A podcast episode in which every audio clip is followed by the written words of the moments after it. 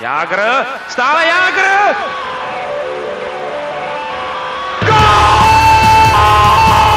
Nepříjemná situace Kamenský, skvěle Hašek, Straka, Jágr, Růžička, gol! Ještě šance, skvěle Hašek, Lindros, pozor, ještě šance, je vyrovnáno. Svoboda, gol!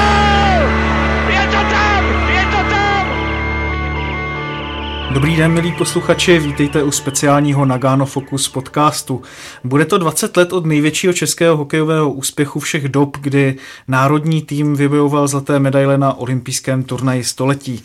Z jakých základů se český úspěch zrodil, čím byl český hokej jedinečný a je reálné, že se v budoucnu dočkáme dalšího podobného úspěchu? Na to tady mám nejvzácnější hosty, bývalého trenéra eh, národního týmu, asistenta a dnes šéf trenéra Českého svazu ledního hokeje Slavomíra Lenera. Dobrý den. Dobrý den. Asistenta trenéra hokejové Plzně a české reprezentace Jaroslava Špačka. Dobrý den. Dobrý den. A komentátora a moderátora České televize Petra Vichnera. Dobrý den. Taky Dobrý den. Od mikrofonu zdraví Martin White. Pánové, začnu otázku asi na vás všechny. Téma Nagana teď je a bude všudy přítomné. Každý na něho má své vzpomínky a vybavuje si ty nejznámější momenty, ale co je podle vás ta nejpřehlíženější věc, faktor nebo moment na celém turnaji, když začneme třeba u vás, pane Lenere? Tak je to široká otázka. Jo. Já si myslím, že se nic nepřehlídlo.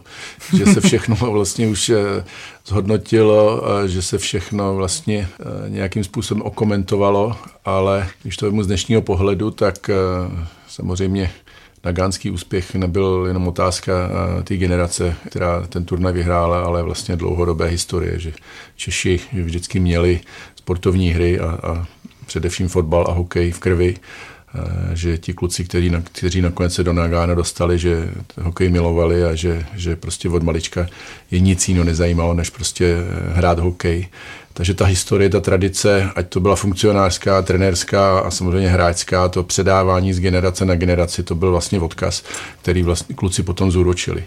A když to vidím z dnešního pohledu, eh, co nám vlastně Nagano dalo, tak si myslím, že vidím tak, taky trochu negativně, že na jednu stranu hrdost, že jsme něco konečně vyhráli, to největší, co vlastně bylo do té doby, ale současně si myslím, že jsme trochu zpomalili, že jsme, že jsme zůstali stát a s tím, že všechno už dneska umíme a samozřejmě ten, ten hetrik, který potom byl na mistrovství světa, dvacítky vyhráli, tak tam nám svět za těch 10-15 let utekl, takže máme co dohánět. Já myslím, že v Naganu se sešla spousta šťastných okolností, byla tam generace zkušených hráčů, generace takových těch hladovců, kteří chtěli prorazit a hlavně, a o tom jistě ještě budeme mluvit, měli jsme v bráně Dominika Haška, který podle mého názoru opravdu mimořádně ovlivnil ten turnaj v náš prospěch. Prostě byl ve vrcholné formě a, a to mužstvo mu pomohlo, čili eh, dohromady, jak si se zúročilo to, o čem mluvil Sláva, to znamená úžasná tradice, a zároveň v té době ještě velký hlad po velkém úspěchu. Uvědomíme si, že jsme byli pár let jenom českým hokejem, předtím jsme byli federálním, což byla trochu jiná situace. A e, na druhé straně prostě všechny ty okolnosti a i víceméně takové očekávání, neočekávání. On od nás tam nikdo nic pořádně nečekal. Na jednu stranu vždycky, když, je, když jedou Češi na turnaj, tak se čeká, že bude medaile, ale v tom Nagano to vypadalo, že je to opravdu někde na nějakém Mount Everestu, protože bylo jasné, že tam jsou prostě obrovští soupeři. Byl to turnaj století, byli tam opravdu nejlepší hráči planety. No a my jsme tam vyhráli, což je něco, co možná do dneška třeba v Kanadě a v Americe nechápou, ale prostě tak se to sešlo a řekl bych, že těžko už na tom něco najdeme nového. To se probralo tolikrát ze všech možných stran, ale pořád je to podle mého názoru skutečně největší úspěch v historii, který se těžko bude nějakým způsobem překonávat.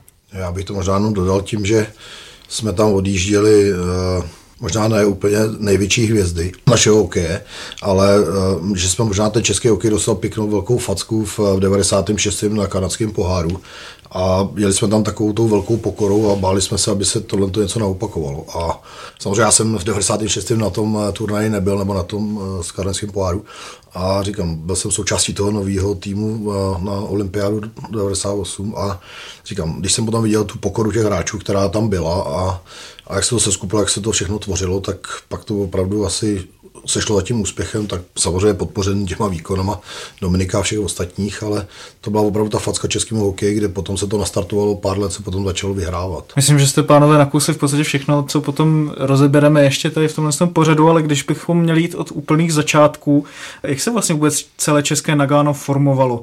Ta generace hokejistů na přelomu tisíciletí byla výjimečná, ale jak už jste tady sám říkal, vlastně Češi to měli vždycky v krvi a to i ve fotbale byla tady systematizovaná výchova mladých hokejistů i fotbalistů, tréninková střediska mládeže, propojení s akademickou sférou, ze které vlastně pocházíte i vy, pane Lenner. Eh, můžete popsat víc, jak se celé tady tohle podhoubí vytvořilo a kdo tam hrál hlavní roli v tomhle vytvoření toho systému? To je zase široká otázka, to, o tom bychom mohli hovořit eh, hodiny, ale myslím si, že ty naše úspěchy šly ve vlnách.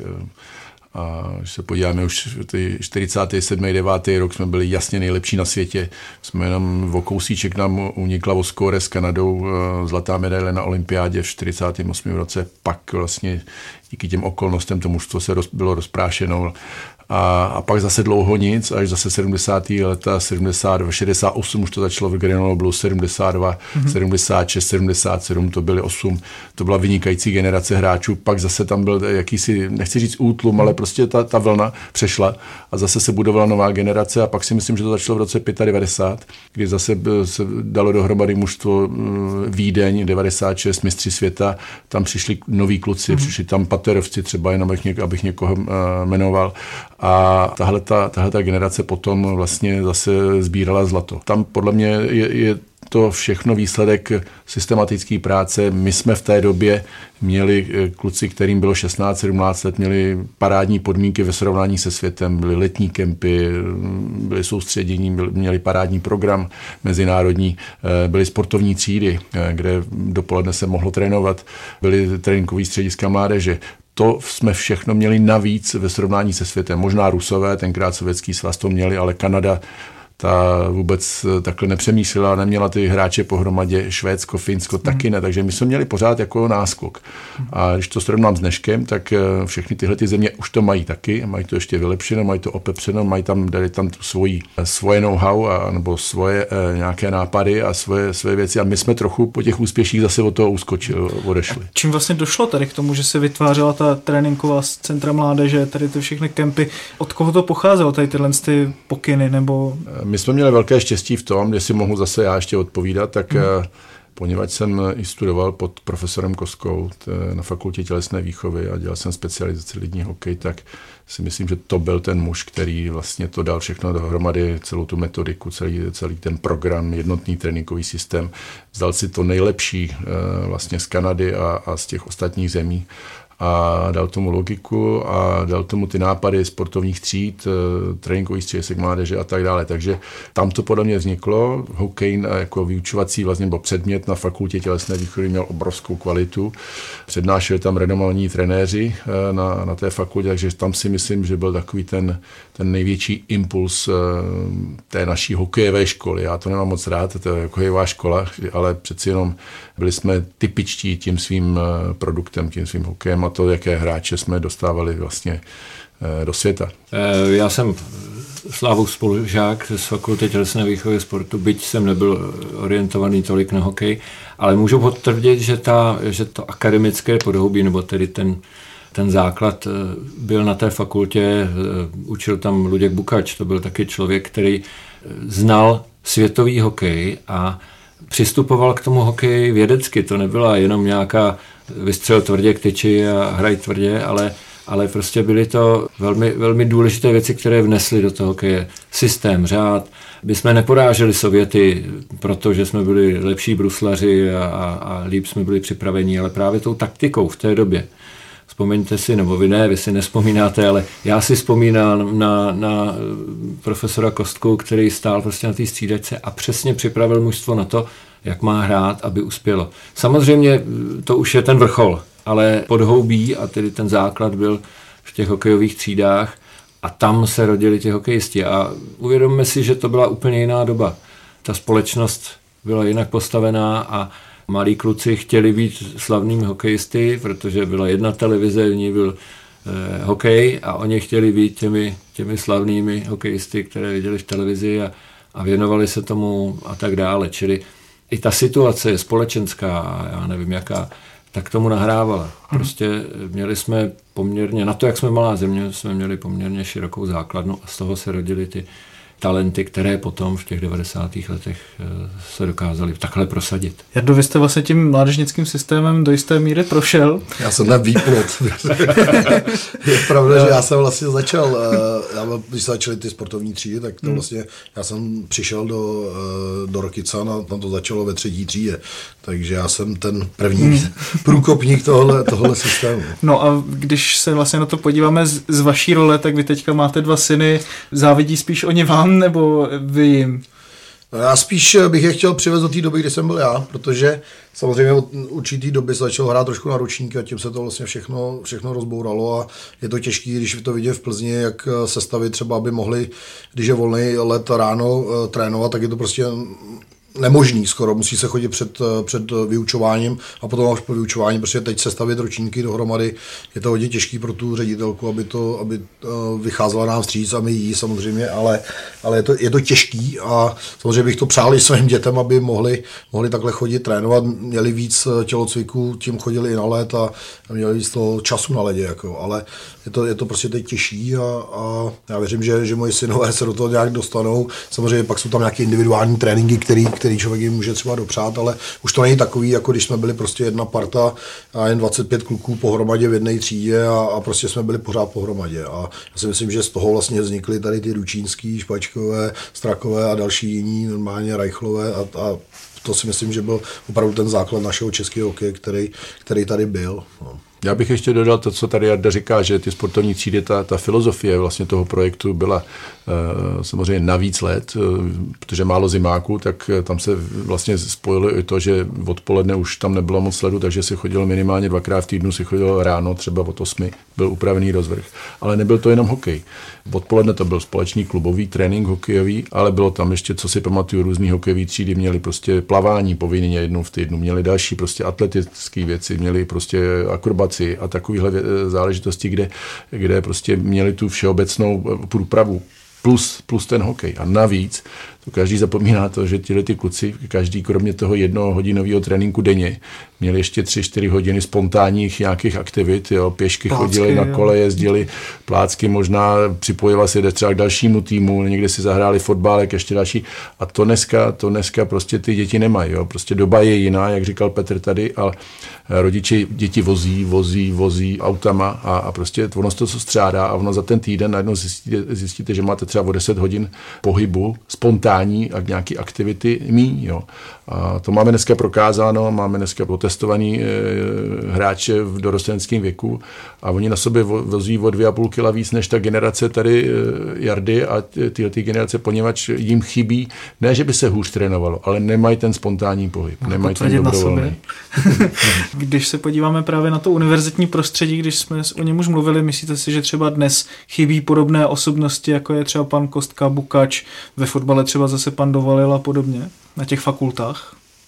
Těžko říct, já jsem z toho, eh, z toho akademického prostředí odešel, ale zdá se mi, že ano, že, že to, on se samozřejmě ten sport změnil, eh, najednou je to trošku jinak všechno a v tomhle jsme také maličko asi zaspali.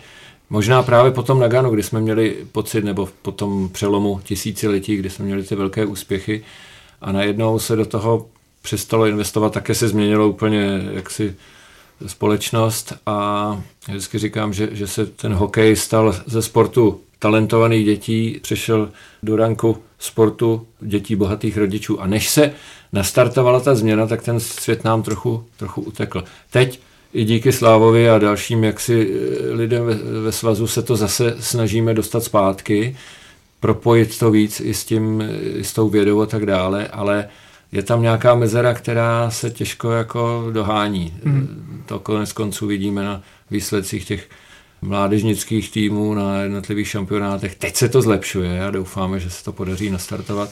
Samozřejmě Sláva o tom ví daleko víc, ale to je prostě naprosto objektivní, co, co, se, co se nedá pominout. Já bych jenom na to k tomu chtěl doplnit, že dřív to byla vlastně fakulta tělesní výchovy, která byla tím určujícím vlastně a hnacím motorem, kterým směrem se půjde. Dneska pod olympijským výborem vznikla Unie profesionálních trenérů, kde se združují trenéři všech eh, sportovních odvětví, především sportovní hry, basket, fotbal, eh, volejbal, házena, hokej a další samozřejmě sporty i individuální sporty. Pravidelně se schází, pravidelně dělají eh, semináře, dneska už i školení. A tam já vidím tu hybnou sílu pro budoucnost. A ti trenéři, kteří se zajímají o vzdělání, kteří se chtějí vzdělávat, tak jezdí na ty akce, zúčastňují se těch seminářů. Dneska se dělají semináře typu, eh, nazývá se to mosty nebo dialogy a na těch seminářích je takzvaně vyprodáno, je tam 300 trenérů a víc už se prostě nevíme, ale přednášejí tam prostě renomovaní světoví odborníci, což tady chybělo leta a ať už jsou to bývalí sportovci, ať už to byl Dominik Hašek, Igor Larionov, Ivan, Ivan Lendl a další, ale jsou tam i trenéři a psychologové a fyzioterapeuti z celého světa. Trenér eh, Hulier, jenom pro ty posluchače, aby si trošku dovedli, dovedli představit, eh, kdo tam všechno je. Teď vlastně toho můžu využít jako pozvánku 14. května, tady bude Scotty Bowman a Barry Smith eh, a, a Igor zase chce přijet Larionov, takže pořád se snažíme každý čtvrt rok někoho takového pozvat a jak říkám, zájem je obrovský, takže možná z tohohle toho si myslím, hmm. že se budou rekrutovat další eh, kvalitní trenéři.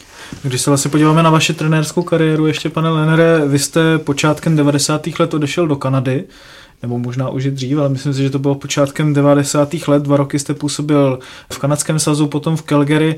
Co jste tam měl na starosti, třeba právě v tom kanadském svazu a co jste si toho zase odnesl třeba zrovna pro to Nagano. Tak já zaprvé si myslím, že by měl teď začít dostat otázky Jarda, aby, aby, byl aby takzvaně na špičkách, tak já ještě na tohle odpovím a pak doufám, že se zeptáte Jardy něčeho. Určitě. Ale k tohle to bylo to hned po revoluci. Eh, já jsem dostal nabídku pracovat pro Hockey Kanada, pro vlastně kanadský hokejový svaz. Bylo to jedna sezóna, teda původně to bylo na dva měsíce, pak se to prodloužilo na čtyři a nakonec to bylo osm měsíců. Prostě oni chtěli vidět, jak se dělá hokej v Evropě, jak fungují naše vlastně sportovní třídy, jak se pracuje s individuality. Tenkrát strašně zajímal takzvaný transition, přechod z obrany do útoku, v čem jsme, obrany do útoku, v čem jsme byli vynikající. A já jsem eh, působil i na univerzitě v Calgary, University of Dinosaurs, a měl jsem za úkol tenkrát, já to vím moc dobře, bylo 84 zimních stadionů a já jsem na každém stadionu jsem vedl trénink mládeže, těch dětí.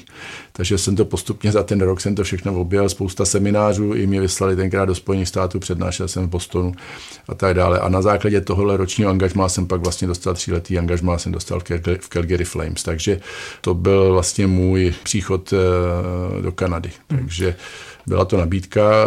Ještě ta zajímavost v tom, protože se k tomu určitě dostaneme, eh, to je potom později jsem dělal s Ivanem Hlinkou a já těsně předtím, než jsem dostal tu nabídku od Hockey Canada, tak přišel za mnou Ivan Hlinka, že chce se mnou udělat nároďák a jestli, jestli to půjdeme spolu dělat, ale zrovna už jsem v té době měl skoro vlastně podepsáno, tak jsme se dohodli tak, že jednou ten čas zase spolu, aby jsme spolu dělali, jak přijde a on pak přišel v roce 97.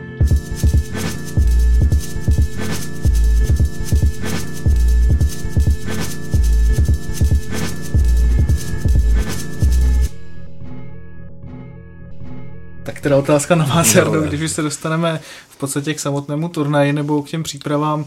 Už jsme to tady nakousli, se formoval tady nový tým, vy jste v podstatě byl jedním z těch, kteří naskočili do toho nároďáku na takovouhle velkou akci poprvé v, v Nagánu.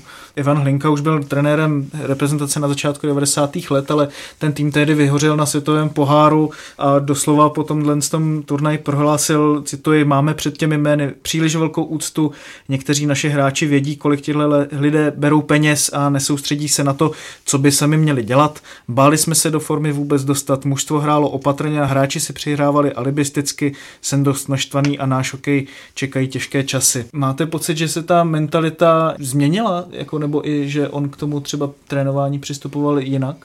Tak já bych chtěl říct hlavně jednu věc, že on nebyl na tom světovém poháru, tam byl vlastně, tam to byl... Luděk tohle to bylo 91 kanadský To bylo 90 na kanadský pohár, potom vlastně samozřejmě se vyměnili, pan Bukač byl uh, trenérem to, takže já jsem začínal pod panem Bukačem vlastně mm-hmm. ještě jako tady pár let eh, po 20, když která byla tady u nás v Čechách a, a samozřejmě potom eh, po 96. jsem přišel vlastně k tomu týmu, kde, kde byl už Sláva s, s Ivanem Hlinkou a já, pro mě by to býval asi nebyl první turnaj, který já jsem si tenkrát v 97. před Finskem zlomil nohu a nevodil jsem vlastně, to byl poslední přípravný zápas, hmm. jo, takže, takže mi to minulo a samozřejmě potom přišlo na Gáno. Takže, já už byl dobrý, už měl nádech. Ne, už, už to bylo takový, že, že mě to opravdu mrzelo, že, že člověk už by možná na to mistrovství světa už jednu medaili by možná měl. Já, můžu, já k tomu můžu říct, jenom skočím Jardovi do toho, protože bychom tenkrát s Ivanem potřebovali někoho vyřadit. A já, No, měl, no, já vůbec, mě poslali a poslední on se přiznal, že má zlomený Jarov no, palec. minutu do konce jsem poskočil do střely a Takže vlastně to takhle tak jsem to vyřešil za ně trošičku. Jako, no, tak. Takže a možná jinak- za odměnu mě vzali potom do toho Nagana. Zaplať pábu. ne, no, takže, takže já jsem se k tomu dostal takovýmhle způsobem. No a samozřejmě já jsem v té době potom nastupoval s Frantou Kučerou, my jsme byli takový, taková dvojce, která tady odehrál, obehrála celou tu Eurohockey Tour, která tenkrát byla a samozřejmě pro mě to bylo překvapení, protože když jeli hráči z NHL, tak člověk ani s tím tak nějak moc nepočítal, ale samozřejmě ta koncepce to asi je spíš na slávu, jak, jak to měli vymyšlený a já spíš věřím, že Ivan Linka po tom, co se stalo vlastně v tom 96., kdy, kdy ty hvězdy třeba nám úplně neus, neuspěly, tak eh, sadili na tuhle ty hráče, kteří měli zkoušený tady z Evropy a, a pro mě to bylo potom takovýhle velký překvapení. Já na to možná chci navázat, to byla velmi složitá doba, ta 90. léta. Uvědomte si, že v 89. se úplně eh, změnily, eh, změnily podmínky a já si vzpomínám, v 90. bylo mistrovství světa v Bernu, tam tenkrát byli Pavel Vol a Standa Neveselý a najednou tam vyskočily ty velké hvězdy Hašek, eh, Jágr, Reichl, eh, Holík, to byla ta slavná mladá lajna, která hned potom zmizela v Kanadě, taky Hašek velmi brzo odešel. A najednou v těch 90. letech se tady skládaly ty národní týmy z toho, co zbylo v Lize, to nejlepší odešlo a občas někdo přijel pomoct a to byla, to byla složitá doba, všichni koukali, aby vypadli, aby hráli někde venku. Já to zjednodušuju samozřejmě, ale počátek těch 90. let takhle vypadal, vzpomínám si třeba ve 94. v Itálii, tam už byl třeba Ivan Hlinka jako trenér a přijel Jágr. Přijel Jágr, těsně e, vypadli a těsně před koncem základní skupiny přijel. No a teď všichni čekali, takový ty e, borci z té ligy, tak co nám ten pan Jágr předvede. No samozřejmě to dopadlo špatně, protože e, jak si ta chemie toho mužstva tolik nefungovala, navíc jsme hráli s Kanadou to čtvrtfinále a tak dále. Čili tohle si se dalo z počátku těch 90. let a potom přišel ten velký úspěch v 96. ve Vídni, kdy eh, jak si najednou se pod- podařilo postavit tým velmi, velmi kompaktní, velmi vyrovnaný, který ani jednou ne, neprohrál na tom šampionátu. Myslím, že jste remizovali jenom s Norskem, jinak všechno bylo tak, jak mělo být. Opíralo se to o Edu Turka tenkrát vynikajícího brankáře a tak dále. A pak najednou zase přišla ta facka na tom poháru, světovém poháru, kdy se od nás hodně čekalo a vyhořelo se, prohrálo se v tom Německu a tak dále. Čili to byla taková, on ten hokej taky se vyvíjí, že jo, nějaká, a svět se vyvíjí, máte tam taky soupeře, čili, ale tahle generace pomaloučku vyrůstala, eh, řekl bych, vyzrávala a v tom Naganu se to potkalo všechno. To mužstvo bylo složený ze dvou částí, nebo řečeno rovnovážně, polovina byla z ligy, polovina byla ze zámoří. Ti zámořští hráči už byli natolik zkušení, že do toho vnesli to, co do toho vnést měli, ale zároveň to mužstvo bylo jako celek velmi kompaktní. Já si vzpomínám na první trénink, jsme šli s Robertem Zárubou, to se ty hráči v podstatě setkali, protože přilítli z různých koutů světa a tam třeba já, kdo viděl poprvé Čalouna a, a, a trénovali tam přesilovku a ten Čaloun byl úplně z toho vyplašený, furt nevěděl, kam si má stoupnout, ten nějak ho buzeroval. A bylo to takový syrový a my jsme říkali, a jej, jej, to nějak odskakovalo jim to od, od holí, ty puky a tak. Jo, jakoby, jakoby si to sedalo. A pak přišel zápas s Finskem, ten se poved, vyhráli jsme ho 3-0 a tam se to nastartovalo a jelo to od toho Haška, který byl naprostým základem toho. Přestože se chytli tyhle ty bažanti, jako Jarda, který najednou ukázali, že mají potenciál na velký světový hokej a založili si tu svou úžasnou kariéru v NHL a, a tak dále. Milan Hejduk tam byl jako neznámý hráč. Konec konců i ti paterovci, kteří byli známí už z Evropy, byli mistři světa, ale jinak ten zámořský svět je neznal. A najednou si to tam všechno sedlo, právě i díky těm ranám, který jsme dostali třeba na tom světovém poháru nebo předtím na některých šampionátech. Já bych tomu po tom světovém poháru ještě taková vlastně předehra před tímhletím před tím nagánským turnajem byla ta, že vlastně Luděk Bukač skončil, tam, tam vlastně to pokračovalo nějak i ty Eurohockey Tour turnaje, pak jsme dostali nabídku s Ivanem k tomu jít. Ivan musím říct, že to nechtěl, Hmm. Pan Gut přišel a pozval si nás do Prahy a řekl, že už oslovil, to taky nevím, jestli hodně lidí ví, že už oslovil asi dva, tři trenéry jiný, kteří to odmítli. Samozřejmě v této situaci do toho jít se asi nikomu nechtěl. A Ivan potom v roce 94, jak si říkal v té Itálii, prostě se řekl, že se zařekl, že už trénovat nebude, že chce dělat jenom manažera. Ale pan Gut říkal, takhle to vidím já, tak prostě takhle se to, to vlastně upeklo, když to řeknu. Ale tam byl potom mistrovství světa ve Finsku, to se podařilo, tam byla ta slavná, neslavná bitka s Kanadou, že jo, to prostě tam nám mm. vyautovali. Ta, ale tam už to mužstvo mělo tu šťávu, už mělo, už mělo tu, ten potenciál, tu, tu, ten potenciál, už tam bylo to jádro. A pak Ivan, Ivan udělal geniální tak s tím, že řekl prostě, kdo chce jít do Nagána z Evropy, tak musí absolvovat uh, tenkrát, jestli to byly zvěstí, nebo co to byla Tyka Cup, jak se to jmenovalo mm, prostě v Rusku. Prostě ten, ten, ten, ten turnaj předvánoční, včetně růži.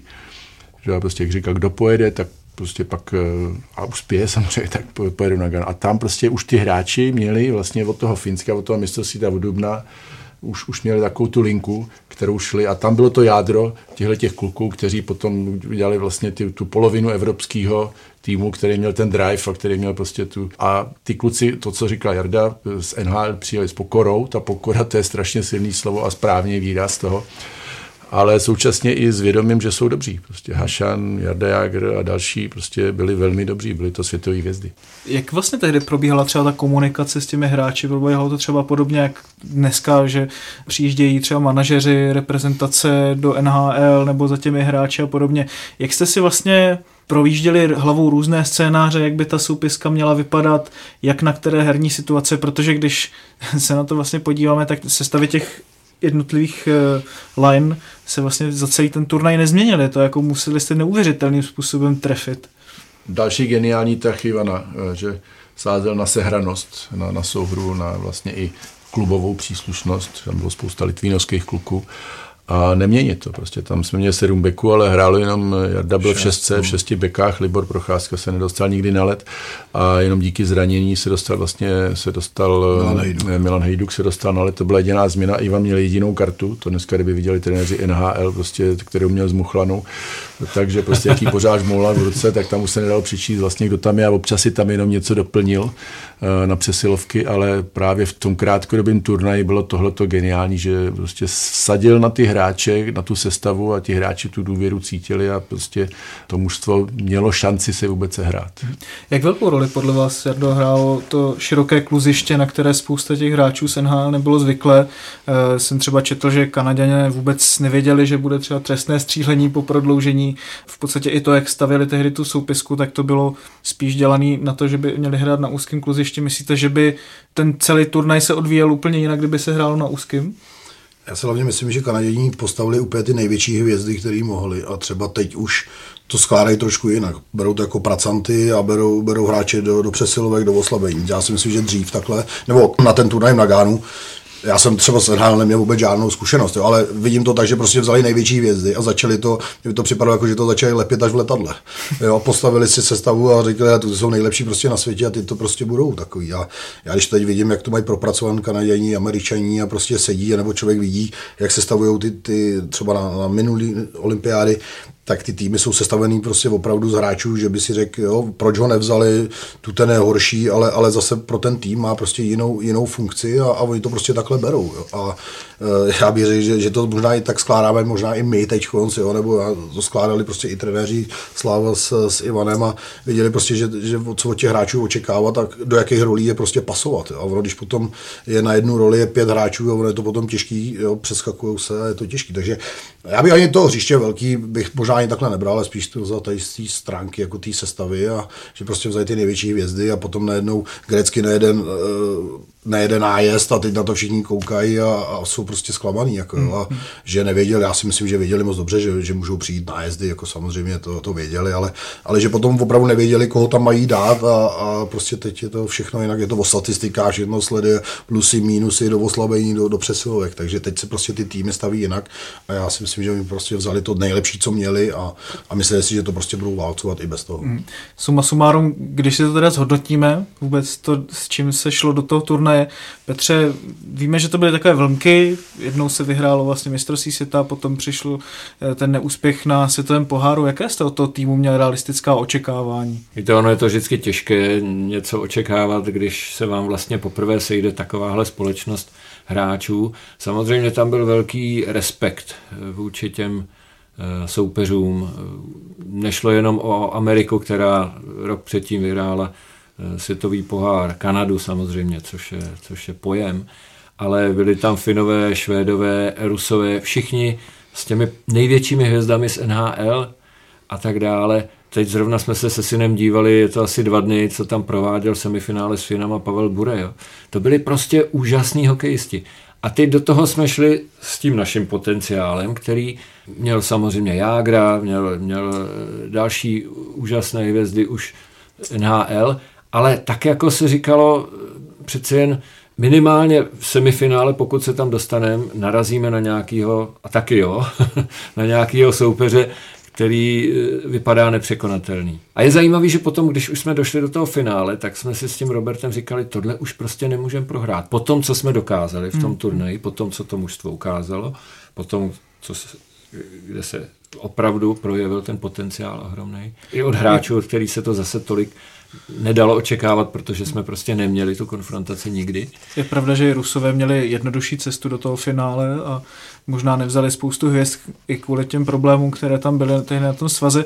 Ještě... No ale tak eh, chci říct jenom, že postupně eh, ten optimismus a ta, hmm. ta, ta sebedůvěra stoupaly. Alespoň tak my jsme to viděli z mějšku. Chodili jsme na tréninky, viděli jsme Haška, jak prostě chytá na tréninku, že mu nemůžou ani největší hvězdy dát góla. Oni vždycky jezdili na druhou stranu na hněličku, vzpomínáš si, aby si vůbec dali góla. Tyhle ty mistři, ty Jágrové, Ručinský, jo, protože ten Hašan, on chytá stejně v tréninku, jako, on prostě je soutěživý, takže on chytal stejně v tom tréninku. Tam stály prostě desítky, desítky novinářů a kroutili hlavou, protože on všechno chytil. On dostal třeba, já nevím, Slávo dva góly za trénink. A to bylo všechno, z toho se to skládalo. A pak samozřejmě ty hráči, když vědí, že mají za sebou takovouhle personu, tak to sebevědomí jde nahoru. Nejen samozřejmě obránci, když udělám chybu, no tak za mnou je ten hašek, ale celý to mužstvo. Takže tohle všechno, já, když jsme tam jeli, tak jsme si říkali, samozřejmě, šance je vždycky, ale bude to strašně těžký. Obzvlášť, protože je to turnaj století, že tam skutečně bude to nejlepší co světový hokej v té době nabízel. Ze kterého z týmu jste vlastně měl největší respekt, pane Lenere? Jako i vzhledem třeba k vašemu výběru, že jste věděl, že třeba na tenhle ten tým by se nám hrálo hůř. Takhle se to nedá. My jsme měli respekt z každého. Před turnajem, když jsme byli v letadle, tak eh, Ivan sám prostě říkal, hlavně, aby jsme neudělali ostudu na tomhle turnaji, odehrát dobrý zápasy a může se stát cokoliv, co se nakonec stalo, ale ale my jsme opravdu měli těžkou cestu. Jediný tým, kterému jsme se vyhli, byli Švédové, jinak jsme každýho potkali. Akorát Rusové, ty jsme měli dvakrát a uh, dobře, že nám vyšel až ten druhý zápas s nimi.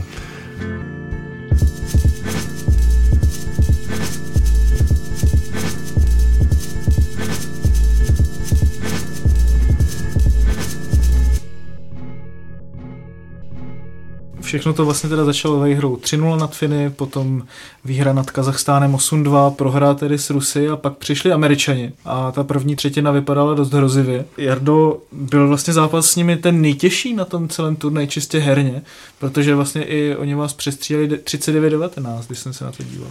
Tak tam eh, pro nás bylo super, že, nebo to je na těch olympiádách, je to, že ta základní skupina je o tom umístění jenom a příprava na to playoff vlastně. A samozřejmě byl to první takový vyhecovaný opravdu souboj, kdy, kdy my jsme chtěli možná až moc a prostě jsme kupili chybu za chybu, prostě vůbec jsme nestíhali Američanům a tenkrát se opravdu Hašan to zavřel tak, že my jsme vlastně nás udržel ve hře. Samozřejmě pak eh, po té třetině to byli všichni takový, bylo to, bylo to špatný v té kabině, ale všichni si uvědomovali, že prostě jestli budeme hrát takhle dál, tak prostě to bude špatně. No. Samozřejmě byl nějaký proslov slov a, a pak se to zlepšilo a už, už ta hra prostě začala být taková, jaká byla. To, co jsme budovali ty první tři zápasy na, tej, na olympiádě v té základní skupině. No a pak si myslím, že už se to zlomilo tím, že jsme vyrovnali, dali jsme ten vedoucí gól a pak už se to uklidnilo a potom myslím, že až do konce turnaje už jsme podávali ten výkon, který bych řekl postupně gradoval až tím, až tím finále. Pro vás to taky vlastně jste to vnímali jako nejtěžší zápas? No to platí pořád, jo. Se říká, že nejtěžší zápas na jakýmkoliv turnaji je čtvrtfinále. A, Ale možná vzhledem k vašemu týmu, že jste ho viděl možná v té nejhorší, jakoby nejtěžší pozici. Tam byly takový náznaky těžkých situací. I s Kazachstánem třeba ta první třetina byla strašná. Jo. Tam kluci taky v kabině, tam byli hodně slyšet. A tam taky už to bylo takový, že eh, pozor, tak takhle ne. No ale určitě to se pořád ještě nepočítalo a to se celkem lehce ještě ten zápas zvládnul, ale tady si myslím, že Hašan měl hodně velký úspěch na tom, že, že to neskončilo 4-0 nebo 4-1 po první třetině a, ale kvalita tam byla. Já prostě vidím Jarda Jager, prostě jak dal góle, nebo prostě Ručat, jak dal góle, to všechno byly famózní góly, situace, kdy to Hašan tam mohl být na hlavě na jednu stranu, ale zase tam ještě musí být někdo do toho gola taky dá ještě, jako potom třeba byly penalty s, s Kanadou, že. Prostě někdo toho góla musí dát a, a tu kvalitu my jsme tam měli. Eh, Já si myslím, že skutečně asi rozhodla ta první třetina s Amerikou, těžko bychom otáčeli nějaké velké vedení jejich, ale pak se to zlepšovalo postupně a třeba s Kanadou si vůbec nemyslím, že bychom byli horší a že by nás nějak válcovali. Možná ke konci, když se snažili vyrovnat, ale tak posledních pět minut, že pak vyrovnali. Ale pak se právě naplno projevilo, jak to, jakou sílu to mužstvo má. A Sláva si jistě vzpomíná na tu slavnou tiskovku po semifinále s Kanadou, kdy kanadský trenér prohlásil, už to není naše hra. Najednou se tu objevil někdo, odkud to tolik nečekali. Oni možná spíš čekali, že budou hrát finále s Ruskem nebo možná se Švédskem, já nevím. A najednou zjistili, že je tady manšaft, který se vynořil a hraje úžasný hokej. A tady je možná ten moment, kdy ti Kanaděni a i Američani si uvědomili, že k tomu hokeji musí přistupovat trochu jinak. A to, o čem mluvil Jarda teď, a že tedy přecházím do té současnosti, jak dnes mají v Kanadě a v Americe úžasně propracovanou nejen výchovu hráčů mladých, ale i potom eh, jak si tu eh, vlastní taktiku jednotlivých zápasů, ten servis kolem těch mužstev a tak dále. To je prostě něco, na čem se poučili, zároveň otevřeli NHL všem dalším hráčům z celého světa. A to Nagano si myslím, že pro ně byla velká facka, kterou oni eh, opravdu vzali tak, jak měli. Hmm. Zatímco u nás naopak ty úspěchy z přelomu tisíciletí nás trochu ukolébaly a, a tím pádem eh, jsme malinko tohleto zanedbali. Samozřejmě ten potenciál hráčský a, a té tradice a tak dále, to je nesrovnatelné. A když se k tomu zase vracíme, k tomu Nagano, tak to je to, co je asi na tom nejpozoruhodnější, že takováhle malá země dokázala tam se střelit všechny ty obry hokejové a že, že, že to do, dotáhla až na úplný vrchol. A když se podíváme vlastně na ten herní projev, Kanaděné si právě na té tiskovce a vlastně, co se mi četl hodně jejich reakcí, hrozně stěžovali na ten český herní projev, který údajně podle nich měl být eh, v podstatě totálně betonářský a že nedokázali překonat jenom Haška, tak myslíte si, že tohle je přednané hodnocení, nebo se vám naopak vlastně ten herní projev českého týmu vlastně líbil nejvíc na tom turnaji? Já můžu říct za komentátory, samozřejmě to je úplně jiný pohled než trenérský vlastně nebo hráčský, ale za komentátory přestříleli 31 možná, eh, možná s tou Amerikou, že mohli mít takový pocit, že měli smůlu a, a, a tak dále, tak dále, ale s tou Kanadou já si do dneška myslím, že to byl vyrovnaný zápas, který my jsme, eh, kde jsme hráli po všech stránkách vyrovnanou partii. A eh, možná ten bonus byl právě ten Hašek, který, který potom rozhodl třeba i v těch nájezdech, ale s Kanadou a pak už vůbec nemluvím o finále s Rusy, tam jsme prostě byli vyrovnaný nejlepší soupeř. Slávo. Souhlas. Právě když se dostaneme teda k tomu finále s Rusy, ty jste podle mě, když jsem se na ten zápas koukal, teďka zpětně přehráli a zvítězili jste zaslouženě. Na co jste se vlastně zaměřovali především před tím zápasem? Co byl jako taktický klíč k tomu, abyste Rusy zastavili a zároveň jste mohli co nejvíc využít svých předností? Tak Rusové měli samozřejmě Pavla Bureho, který nasázel, já nevím, gólu jako máku a to bylo hlavní uhlídat jeho. My jsme věřili, že jeho zbraně prostě v těch rychlých protiútocích, normálně nacházet si ty místa. Já jsem potom měl i, i štěstí s ním rád vlastně na Floridě, že to byla radost, protože on opravdu zabral ve vteřině a byl otevřený a, a prostě jezdil sám na bránu a prostě to dával a proměňoval. A takže to bylo zavřít jeho, aby jemu to znechutit co nejvíc a potom se přidali ty ostatní a věřím, že my si myslím, že jsme byli specifický tím, že jsme hráli s tím levým křídlem taky dozadu. Já si myslím, že moc, moc týmu to nemělo, američani ty většinou hráli s centrem, nebo jo, že to hráli takový ten jejich trap a my jsme prostě hráli s levým ortodoxně dozadu a my jsme na to byli, ten, ten systém byl prostě tak eh, vyšperkovaný, že jsme prostě tomu všichni věřili a podle mě i ty úspěchy nám to, nám to přineslo i potom v těch dalších, dalších letech. Jo. A já si myslím, že oni si s tímhle s tím pořádně neuměli poradit a, a potom je s tím jak říkám, tak eh, zavřeli jsme, jemu jsme to znechutili Buremu a, a samozřejmě bylo to o jednom góle, ten taky pad, a, ale říkám, ten výkon se stupňoval, hráli jsme dobře a tam už si myslím, že jsme byli opravdu lepším týmem. Jo. Takže... Myslíte si, že jste se připravovali třeba víc na ty soupeře než eh, ostatní týmy? Určitě ne, určitě ne. Už jsme se trochu o tom bavili, stejná sestava. Neměnit pokud možno nic, nebo jenom málo to měnit, i, i strategii a každý trénink eh, Ivan prostě chtěl dělat založení útoku, chtěl prostě dělat tyhle ty věci, aby ty kluci si o sobě věděli, aby si, aby si, aby si sedli spolu.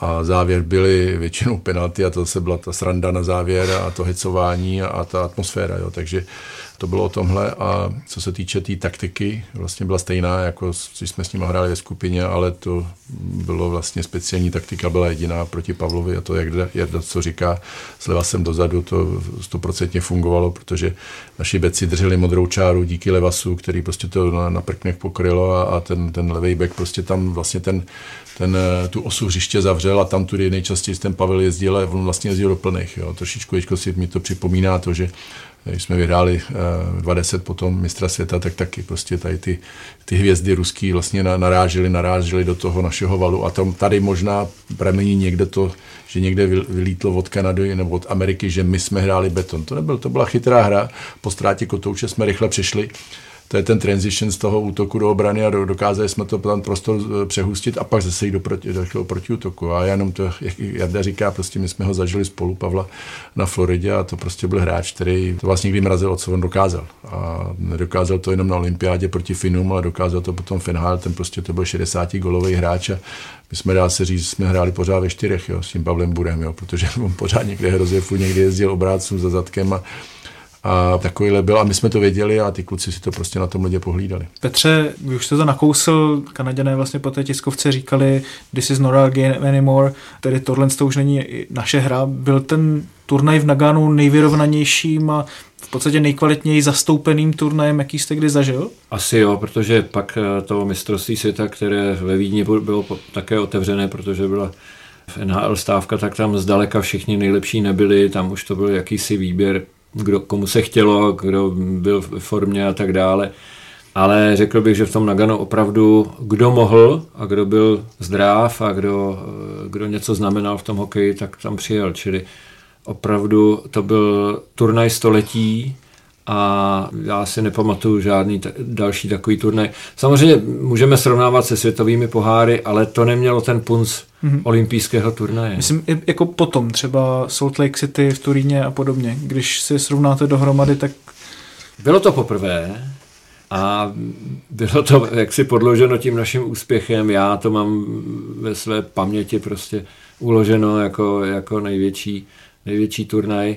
Ještě tam byly ty hvězdy, na které se prostě nedá nikdy zapomenout v čele s Greckým. Uh, nevím, Slávo, těžko říct, ono to samozřejmě se těžko srovnává, jsou to jiné generace, ten hokej je jiný, teď když jsme se na to dívali zase zpětně, tak ten hokej byl trošku jiný, bylo tam daleko víc takových těch háčků, máte ten pocit? Jo, já bych ještě, dál... já bych, eh, když, když takhle, tak uh, Salt Lake City teda vemu, jo, tak hmm. uh, je pravda, že potom nás odešlo většina do, do, nebo ty, co jsme nebyli, tak jsme odešli do NHL a já bych skoro řekl, že my jsme ten tým možná v Lake City možná měli ještě silnější, než, než třeba v tom Nagánu. Hmm. To, těma zkušenostma a, a, myslím, že jsme se i posunuli o to čtyři roky dál a byli jsme vyhranější, byli jsme možná v tom nejlepším úplně hokejovém věku od 26 do, do 33 let.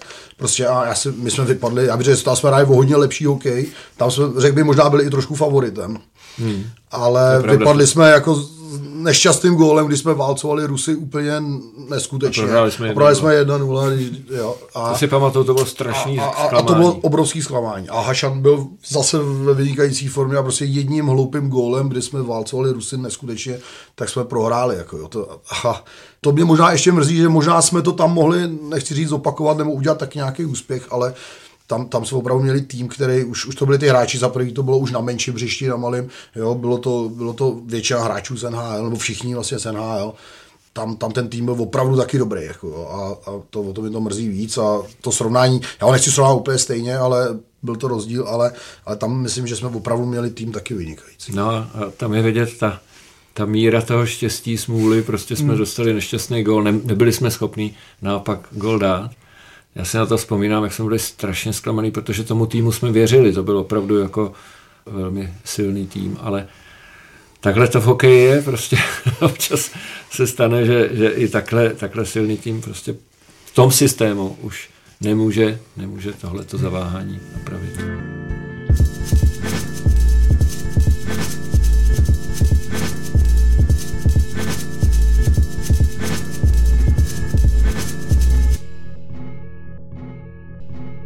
Pane Lenere, když se vlastně podíváme zpátky na to Nagano, nepřipadá vám, jako kdyby to bylo po trenérské stránce úspěch prakticky v úplně jiném sportu, jako třeba o jiný styl přípravy. Hráči se sešli tři dny před turnajem, nebyla vlastně žádná datová analýza, minimum videa. Myslíte ve srovnání s dneškem? S dneškem, ano. To, to stoprocentně. Dneska, když se podíváte na, na, na sporty, které jsou měřitelné eh, výkonem, centimetry, metry a, a stopkami, tak je to úplně někde jinde. Jenom si podíváte, hokej je trochu blízké k bruslení, myslím tímto bruslení a když se podíváte na Bělousovu, Protopopova a tyhle ty generace, tak si myslíte, že to je zpomalený film. Jo? Hmm. A prostě dneska to jsou atleti, ve všech sportech, a, a ať jsou to individuální sporty, kolektivní sporty, a ať je to golf, ať je to tenis, když se podíváte, prostě co dneska ti hráči dokáží, stejně tak hokejisti, tak je to opravdu jiný sport. Dneska se to posunulo strašně dál a, a, a jiný sport to bude zase za 5, za 10 let, zase nebudu, nemusíme chodit nikam daleko, světový pohár v Torontu eh, v loňském roce na podzim září a, a když se podíváte na ten Eh, výběr do 23 let, co ti kluci zase hráli za hokej. Neříkám, že hráli tak pohlední hokej, ale co se týče atletismu, eh, toho příbučarosti, důrazu, jednoduchosti v tom dobrém slova smyslu, tak to zase posunuli dál. Jo. Takže určitě to nekončí tam, kde to je dneska. Jardo, máme tu větší důraz na metodiku trenérů, víc peněz díky pořádání mistrovství světa a tím pádem i větší možnosti, ale musí se podle vás něco radikálně změnit, abychom tady v Čechách systematicky zadělali možná na další Nagano nebo alespoň třeba na další pravidelné úspěchy na mistrovství světa? Ha, já si myslím, že naše základna je sice malá, ale tím, co teď Svaz vymyslel poslední dva roky, eh, máme takovou tu propagaci pojď hokej a, a náběr, eh, nebo nový nábor dětí a, a je to skvělá věc, zase zúčastnil právě minulý týden v Rokycanech, tak eh, je to skvělý, vidím děti, že se, se vrací zpátky jo, do, do hokeje, ale těch dětí není tolik, protože za první sportuje o hodně víc, než dřív bývalo, jo, jsou další jiné uh, aktivity, které jsou, jsou počítače, doba jaká je a my se o to prostě musíme postarat. Eh, ta naše generace, bych řekl, že se o to teď musí postarat, jít, naproti, jít na pomoc právě svazu, aby, aby jsme ty děti zpátky dostali, ale potřebuje to nějaký úspěch. No. A ten už jsme bohužel nemáme, já nevím, sedm let a potřebujeme nějakou medaili, která by to určitě zvedla. Samozřejmě jak pro sponzory, tak pro svaz, pro všechny, pro trenéry, aby dostali nový náboj do toho a ty děti samozřejmě přilákat se zpátky k hokeji. Ale říkám, jsou skvělé věci, které který svaz momentálně dělá a věřím, že, že se to zvedne a nějakou medailí to jenom podpoříme a bude, bude to tak, jak to má být.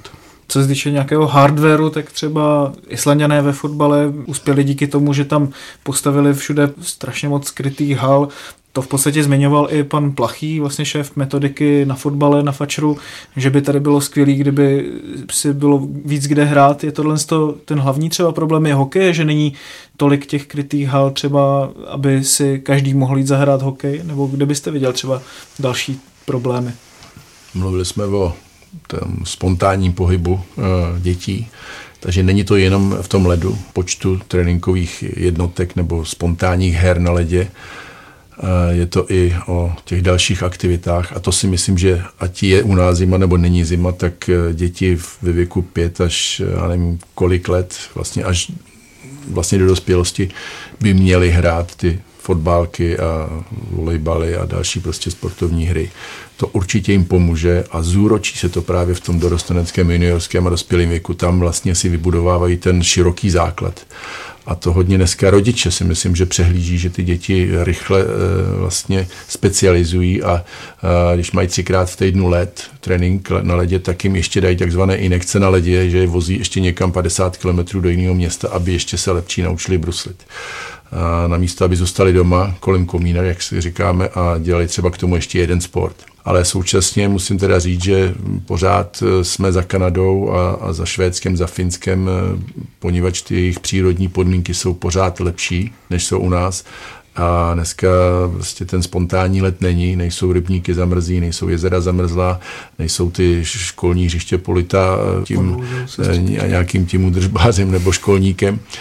A tady by to určitě pomohlo. Já prostě vidím obrovskou výhodu těch ostatních sportovních her. Všechny sportovní hry, které jsou u nás tradiční, tak mají velkou výhodu, že můžou děti hned po škole jít do tělocvičny a hrát ten volejbal, mini fotbal, basket, cokoliv, házenou.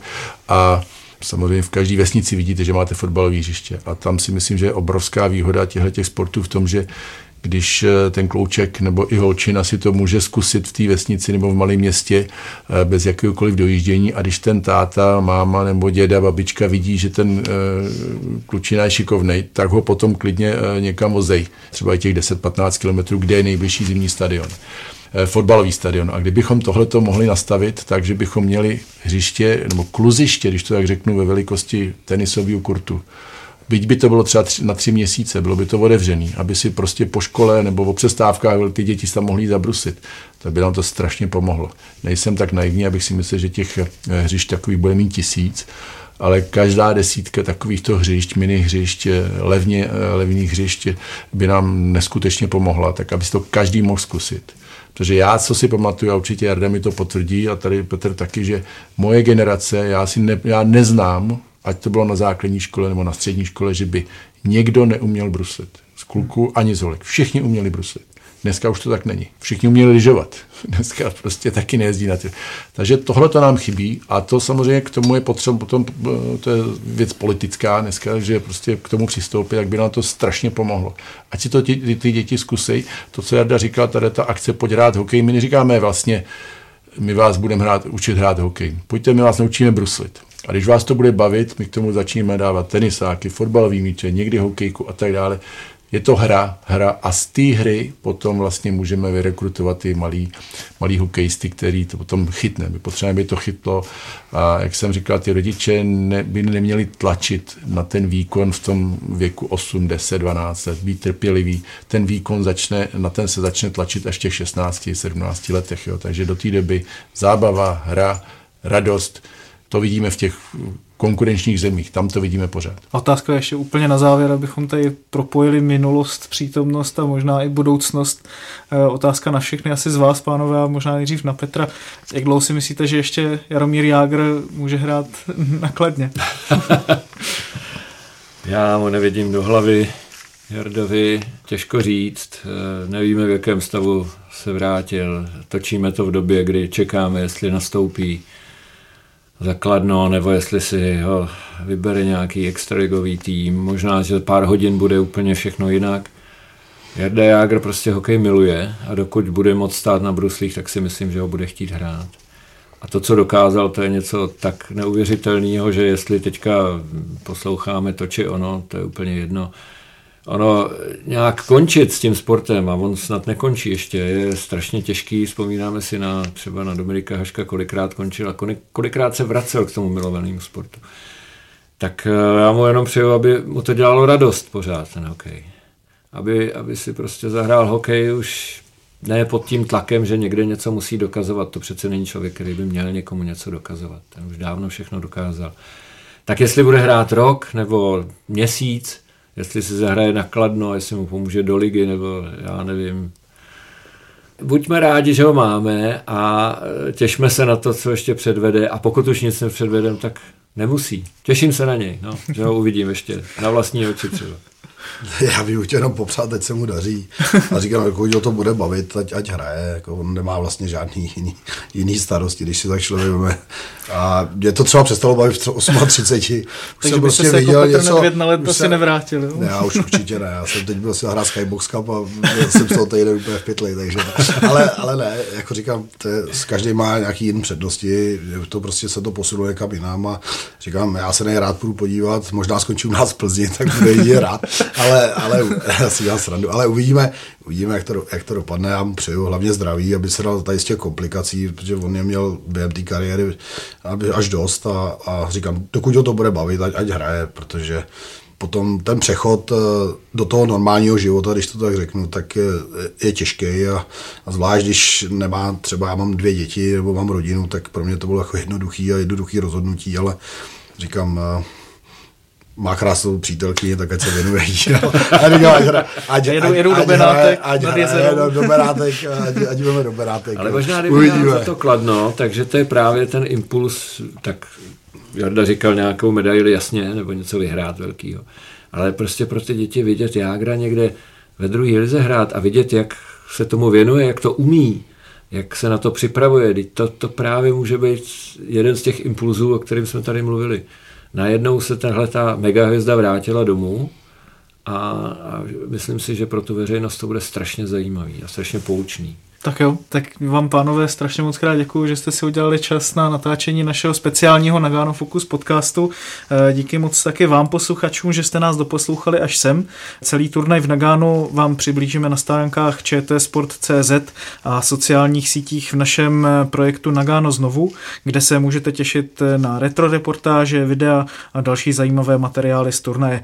Můžete si taky poslechnout naše další podcasty, ať už fotbalové, hokejové, biatlonové nebo cyklistické cyklistické. Každý nový díl najdete na našich stránkách čtsport.cz, ale můžete taky využít podcastových aplikacích na vašich mobilních telefonech, kam se vám nové podcasty automaticky stáhnou. Najdete nás taky na Soundcloudu, v iTunes nebo na YouTube. Mějte se moc pěkně.